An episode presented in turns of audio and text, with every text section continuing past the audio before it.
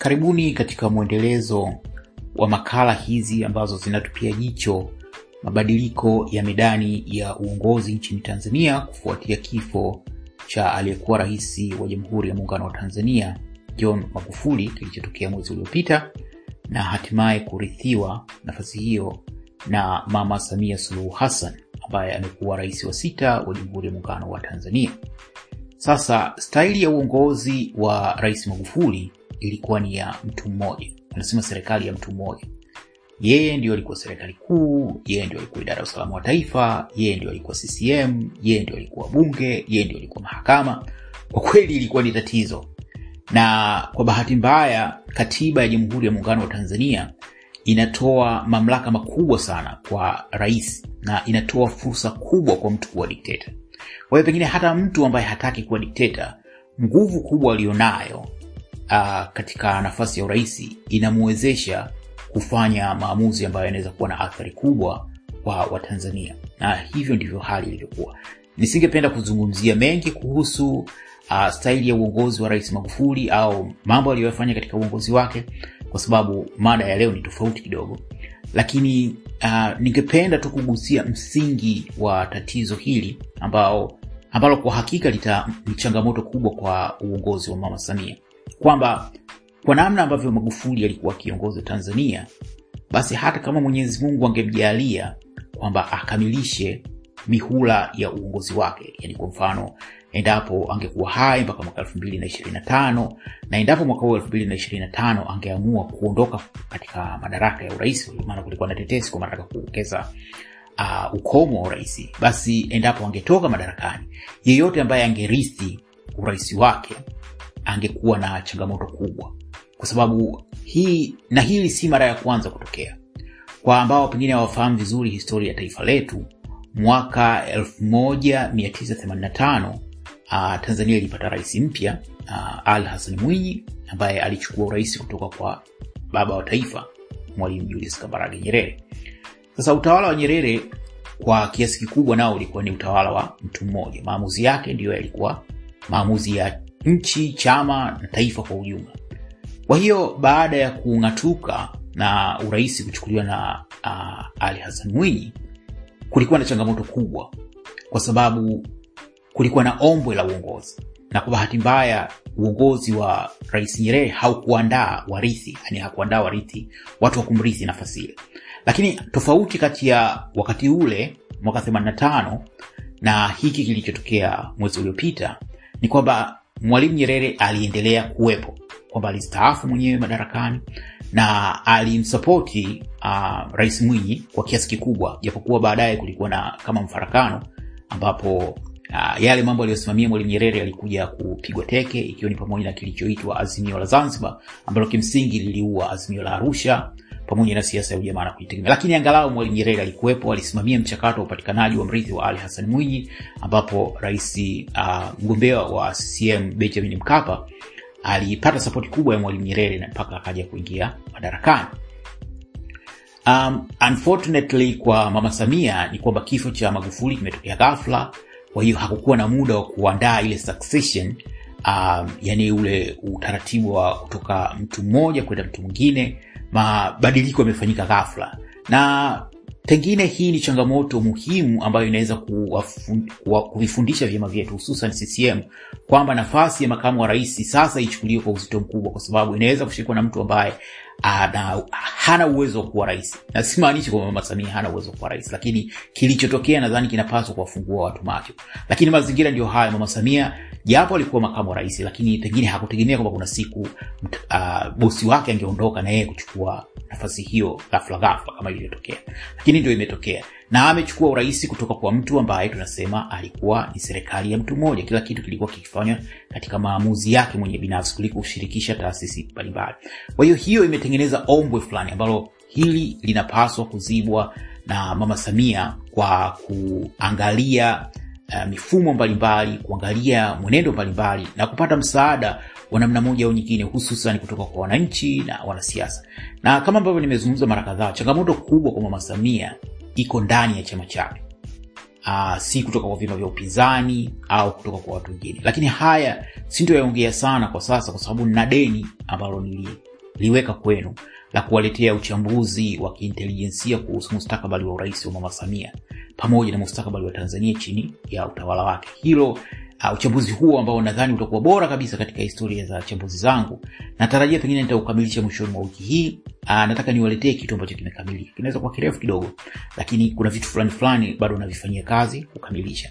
Sasa leo nilikuwa na ni mwendelezo hayo kutupia jicho uongozi uh, wa mama Samia uh, na changamoto zinazomkabili, lakini hasa makala hii imetokana na uh, hotuba ya Mheshimiwa Januari Makamba aliyoitoa bungeni jana na nimebahatika kuiona. Sasa kabla ya kuendelea, nitaomba uisikilize hii hotuba, halafu ni kama dakika saba hivi. Baada ya kuisikiliza, nitatia neno kidogo uh, kwa sababu uh, hiki anachokiongea kina uzito mkubwa sana.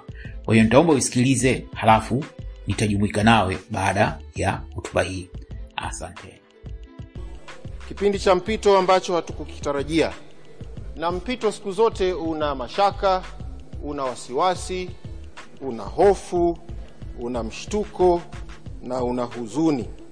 Kwa wananchi kote waliko, wana hayo mambo: hofu, shaka, mshtuko, huzuni, wasiwasi, katika kipindi ambacho Watanzania wanahitaji uongozi wetu sisi ambao ni viongozi ni sasa.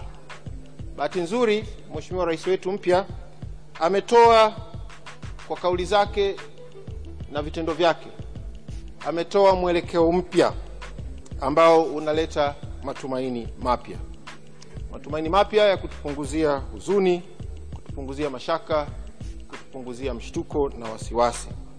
Mwelekeo aliotoa Mheshimiwa Rais una sehemu nne. Ya kwanza ni kupunguza maumivu ya jeraha la msiba. Sehemu ya pili ni kutuunganisha Watanzania.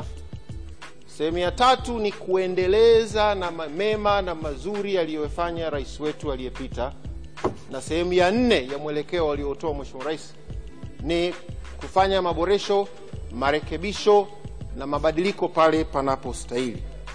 Nimesimama leo kwa heshima na taadhima mbele ya ninyi viongozi wangu kutoa wito wangu kwamba nasi tujielekeze huko katika mwelekeo huo huo ambao ameutoa Mheshimiwa Rais katika kipindi ambacho nchi yetu inahitaji umoja na utulivu na mshikamano ni sasa.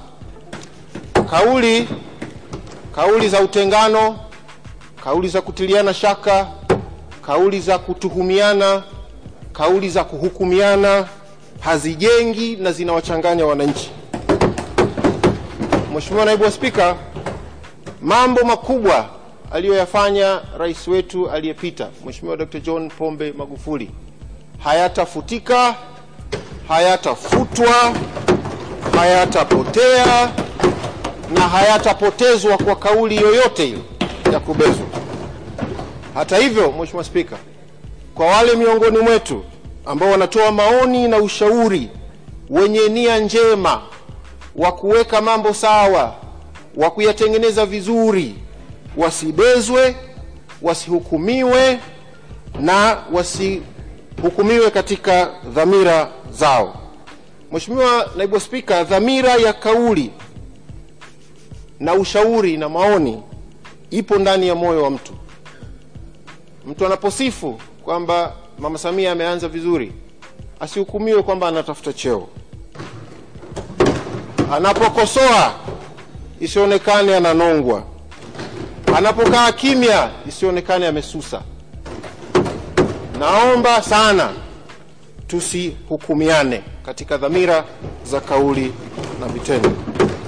Mheshimiwa Naibu Spika, kazi aliyotufanyia Rais Magufuli naweza kuichukulia kama vile ametushonea nguo nzuri kabisa ya kupendeza. Akitokea mtu akaona kwamba kwenye ile nguo kuna uzi umejitokeza, tuukate isionekane dhambi. Akijitokeza mtu akasema katika hii nguo kifungo kimelegea, hebu tukiweke vizuri, isionekane huyo mtu ni msaliti. Na mtu huyo anapofanya kazi hiyo, tukikaza kifungo, tukikata uzi, nguo ikapendeza, bado sifa ni ya mshonaji. Kwa hiyo ndugu Mheshimiwa Naibu Spika, mimi naomba sana uh, kwa sababu dalili nilizoziona uh, sio nzuri sana. Mheshimiwa Naibu Spika, mi nasema kwamba sisi kama viongozi tunayo haki na wajibu wa kutoa maoni kuhusu mambo yetu yaendeje. Lakini kabisa ni viongozi maoni ushauri kuhusu mambo yaendeje. Lakini njama vikundi vigenge vya kuweka mashinikizo kwamba kipi kifanyike hatua zipi zichukuliwe zipi zisichukuliwe si sawa kabisa na haitujengei umoja. Mheshimiwa Naibu Spika, uongozi wa nchi ni jukumu kubwa na la kihistoria. Rais wa nchi wetu ana madaraka na nguvu na mamlaka makubwa sana, na kwa vyovyote vile katika uongozi wake anaacha alama. Mwalimu Nyerere ameacha alama, Mzee Mwinyi ameacha alama, Mzee Mkapa ameacha alama, Kikwete ameacha alama na Rais Magufuli ameacha alama. Ndio asili ya uraisi. Sasa wajibu wetu sisi kama viongozi tuliopo ni kulinda yale mema ambayo viongozi wetu wameyafanya kuanzia wakati wa Mwalimu mpaka Rais Magufuli. Sisi mheshimiwa, dakika ziko saba hapa. Kwa hiyo Mheshimiwa Naibu Spika, sisi tu, tupiganie kuyalinda yaliyofanywa na Rais Magufuli, lakini tusipigane wakati tunafanya hivyo. Mheshimiwa Naibu Spika, tukipigana kwa mambo ya nyuma tutashindwa kupigania mambo mazuri ya mbele ambayo rais mpya anataka kuyafanya. Vikumbo vya nani ni mnazi zaidi wa Rais Magufuli, nani ni mnazi zaidi wa Rais Samia, na viwiko vikali ambavyo watu wanataka kupigana havisaidii wala kujenga. Asante sana Mheshimiwa kengele ya pili imegonga. Naomba naomba upendeleo wa dakika tatu nimalizie. Naam, nadhani mmesikia hotuba hiyo ya Mheshimiwa Makamba. Ya bahati mbaya haikuwa ndefu sana, lakini ingekuwa ndefu sana pengine nayo msingependa kuisikia kwa sababu uh, hii pia ni changamoto nayokumbana nayo mie katika utengenezaji wa hizi video. Najitahidi kupunguza muda kwa sababu kuna watu wanalalamika kwamba bando na zina eh, I mean, makala zikiwa ndefu zinakula bando, japo watu kwenye ubuyu walalamiki kuhusu masuala kama haya, ila naelewa kwamba kuna watu genuinely wanazungumzia kuhusu uh, wangependa makala ziwe fupi. Sasa alichokiongea Mheshimiwa Makamba ni kitu ambacho kina japo kinaweza kuwa kuonekana cha kawaida, lakini kina uzito mkubwa. Lakini kabla ya kuingia kwa undani kuhusu hiki alichokiongea Mheshimiwa Makamba, nirejee twiti moja ambayo niliiweka tarehe nne mwezi huu wa April mwaka huu elfu mbili na ishirini na moja ambayo nilisema mmoja wa watu ninaowaheshimu sana ni J Makamba. Hili ndio jina anaoitumia kwenye mtandao wa kijamii wa Twitter. Uh, a really nice person. However, mwaka jana nilikumbwa na kadhia fulani iliyokuwa inahatarisha uhai wangu, nikamwomba msaada, akaahidi kunisaidia. Unfortunately, akaingia mitini. That did really hurt, lakini huenda alikuwa na sababu zake. Um, hili tukio nitaliongelea siku moja huko mbele ya safari. Uh, lilitokea mwaka elfu mbili na kumi na nane kwenye around mwezi wa saba. Uh, kuna operation moja kubwa sana ya kitengo ilifanywa dhidi yangu na ilitumia mapungufu yangu. Mimi ni mtu ambaye najitahidi sana kusaidia watu uh, hususan mitandaoni. Kwa hiyo wao walitumia udhaifu huu uh, kumchomekea mtu fulani kwangu kwamba kama ana mahitaji fulani ya msaada, na mimi nikamsaidia yule mtu, and then from there on it took like 12 months of hell. Ilikuwa ni kipindi fulani kigumu sana, na kwa kweli najipongeza kwamba niliweza kusalimika. Um, vinginevyo ningeondoka kwa sababu ilikuwa sio kitu cha kawaida. Sasa katika kipindi fulani uh, nilimuapproach Mheshimiwa Makamba kwa sababu ni mtu ambaye namheshimu, ni mtu ambaye ni najua ni mwenye, mtu mwenye utu na msaada mkubwa, na akaahidi kwamba angenisaidia kuhusiana na swala hilo ambalo nilikuwa nimekabiliana. Naelewa kwa nini alishindwa kunisaidia kwa sababu ya mazingira jinsi yalivyokuwa. Hilo swali lilikuwa linahusisha watu wa kitengo, kwa ilikuwa sio rahisi kwa mtu kama yeye kuweza kunisaidia, lakini at least angekuwa na ustaarabu kuja kuniambia kwamba bwana, mazingira yaliyopo inaweza kuwa vigumu pengine kusaidia, lakini I do understand kwa nini ilishindikana. Kwa hiyo niliweka hii tweet na baadhi ikaleta mjadala fulani. Of course ali- alinitumia message kunieleza na vitu vitu vingine, nisingependa kuviongea kwa sasa hivi, ila tu niseme kwamba Januari Makamba ni haz, moja ya hazina katika taifa letu, na hiyo hicho hilo lililotokea kwangu ni swala dogo, kwa sababu siwezi kulinganisha na mengi ambayo amewahi kunifanyia mimi binafsi. Kama rafiki niliwahi kupatwa na misiba huko nyuma, akanisaidia na najua amekuwa akiwasaidia watu wengi sana. Kwa hiyo nadhani hilo ni moja, nililiweka hadharani kwa sababu niliwahi kumtumia message faragani sikupata majibu kwa sikuwa na nia kumumbua au kitu chochote. Ni mtu mwema ni kiongozi mzuri na nina matumaini kwamba atakuwa na future nzuri sana katika masuala ya kisiasa. Sasa alichokiongea jana I mean, hiki kilichoongewa katika hiyo hotuba ambayo ilisikia kinabeba ujumbe mkubwa sana. Kinabeba ujumbe mkubwa kwa sababu kubwa mbili. Kwanza kinaashiria tatizo ambalo lipo na nadhani mmemsikia kama kuna yule mtu anaitwa lusinde sijui kibajaji ah, kauli alizotoa juzi bungeni zilikuwa sio nzuri hazipendezi. Kuna watu walikuwa wanufaika wa utawala wa magufuli ambao walitarajia kwamba magufuli angetawala milele na wao wangeendelea kunufaika na utawala ule. Watu hawa wamegoma kukubali kwamba magufuli kaondoka na hizi ni zama mpya. Wanatumia kisingizio cha kudai kuwa yale yaliyofanywa na magufuli yaenziwe lakini wanataka kwenda mbali zaidi ya kumwenzi magufuli. Kwa sababu hatuwezi kuwa na marais wawili tuna rais mmoja mama samia suluhu hassan ndio rais wa jamhuri ya muungano wa tanzania sasa hivi. Magufuli alikuwa rais kama alikuwa mzuri kama alikuwa mbaya haya hayo yamepita. Hizi ni zama nyingine. Kwa ni muhimu kumpa fursa mama samia kuongoza nchi yetu na sio awe chini ya kivuli cha magufuli kama alivyosema bwana makamba yale mazuri aliyofanyia rais magufuli yanapaswa kuenziwa. Sasa lakini masuala mengine yako wazi. Kwa mfano uendeshaji wa shirika la ndege atcl tunafahamu kwamba kulikuwa na ufisadi mkubwa katika shirika hilo. Tunafahamu kuhusu hasara ilikuwa ikitengenezwa. Sasa hapo mnaenzi vipi? Kama kulikuwa na ufisadi mtaenzi ufisadi tunafahamu katika kupitia ripoti ya cag kuhusu yaliyotokea katika kipindi cha miaka mitano ya utawala wa rais magufuli. Kuna ufisadi ulikuwa unatokea. Kwa hiyo na hilo nalo linapaswa kuenziwa? Hapana. Kwa hiyo najua mheshimiwa makamba angeweza kuongea pengine kwa uwazi zaidi lakini siasa za ccm zinawafunga wanachama wake kuwa kuwa wawazi kwa sababu essentially alichokisema ni kwamba mazuri tu yaenzi mabaya tu yaweke kando hiyo ni swala busara na, na hili si kosa kwa sababu tunachotaka tanzania ni nchi sio mtu. Na hili ni la msingi na hili lilikwaza huko nyuma wakati wa nyerere ambapo tanzania ilikuwa nyerere. Alipoondoka ikawa vurugu mechi. Ombwe la utawala baada ya kutoka kwa rais nyerere ndio linaloisababisha tanzania kuwa hapa ilipo. Kuna siku nitaelezea hili kwa undani jinsi lilivyo. Ombwe hilo lipo kwenye upande wa siasa lipo kwenye upande wa uchumi na lipo pia kwenye upande wa jamii na utamaduni kidogo. Hasa ma, maeneo hasa matatu. Siasa uchumi na jamii ombwe lililotokana na kuondoka kwa mwalimu nyerere ambalo mpaka sasa hivi tanzania inasuasua kuliziba sasa kuondoka kwa magufuli sio kwamba kumeacha ombwe such as tu kwamba kulikuwa na direction fulani ya kijamii ya kisiasa na kiuchumi lakini ni ile style ya leadership yake aina ya uongozi wake imetengeneza mazingira ambayo kwa kweli yanaacha pengo la namna fulani ambalo endapo mama atapata uh, sapoti ya kutosha anaweza kuli uh, kukabiliana na changamoto hiyo. Haitokuwa rahisi lakini sapoti inahitajika kutoka watu wa kuanza kumpa sapoti ni pamoja na wasaidizi wake. Ni pamoja na chama chake. Lakini mazingira jinsi yalivyo yanaashiria kwamba changamoto kubwa zaidi ya utawala wa mama samia sio tu ni kwa sababu ya, ya aina ya utawala wa rais magufuli lakini ni kutoka ndani ya chama chake. Kuna jitihada kubwa za kumkwamisha. Na hivi tunavyoongea kuna tetesi za chini chini ambazo nimezisikia ambazo nadhani wahusika watazifanyia kazi za kwamba yule mtu mfupi kule dodoma anajaribu kuang- kama kupima maji vile unajua mtu kabla ya kuingia kwenye maji anaweza akaingiza mguu kidogo alafu akatoa.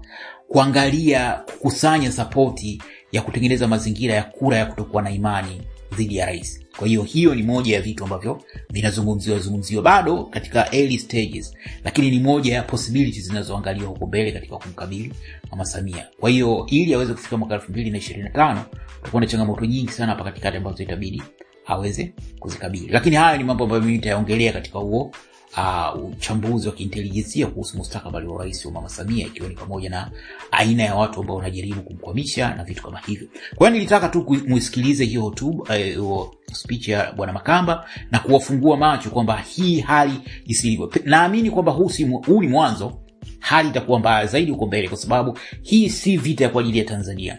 Hii ni kwa ajili ya maslahi binafsi. Lakini nampongeza bwana januari kujitokeza uh, kujitokeza hadharani kuongea kuhusu haya. Najua kuna watakaotafsiri vibaya zaidi lakini alichokiongea ni cha msingi kwa sababu wakati tunataka ma, eh, mazuri kwa wanaoona kwamba kuna mazuri ya magufuli yaliyofanyika yaenziwe lakini pia tanzania si magufuli tanzania ni nchi ya watanzania. Kwa hiyo uh, la muhimu ni mustakabali wa tanzania na sio legacy ya magufuli. Hiyo legacy ya magufuli ita, itaenziwa kama kuna mazuri yatakayofanyika kwa tanzania. Basi mimi natumaini kuwa nitaendelea kufuatilia kuwaletea chambuzi hizi zinazohusiana na changamoto hii tunayokabiliana nayo na ambayo kama alivyosema mheshimiwa makamba kwamba hiki ni kipindi ambacho pengine uh, chenye changamoto kubwa kwa tanzania kwa ujumla kutokana na mazingira. Haipaswi kuwa hivyo kwa sababu um, nchi si mtu na kuondoka kwa magufuli hakupaswi kuifanya tanzania isimame au isipige hatua. Uh, endapo kutakuwa na ushirikiano kutakuwa na kuweka mbele mastaka, ma, maslahi ya tanzania basi kila kitu kitakwenda vizuri. Basi mimi naomba niishie hapa. Niwatakie swau njema ndugu zangu waislam tutakutana katika makala nyingine ijayo asanteni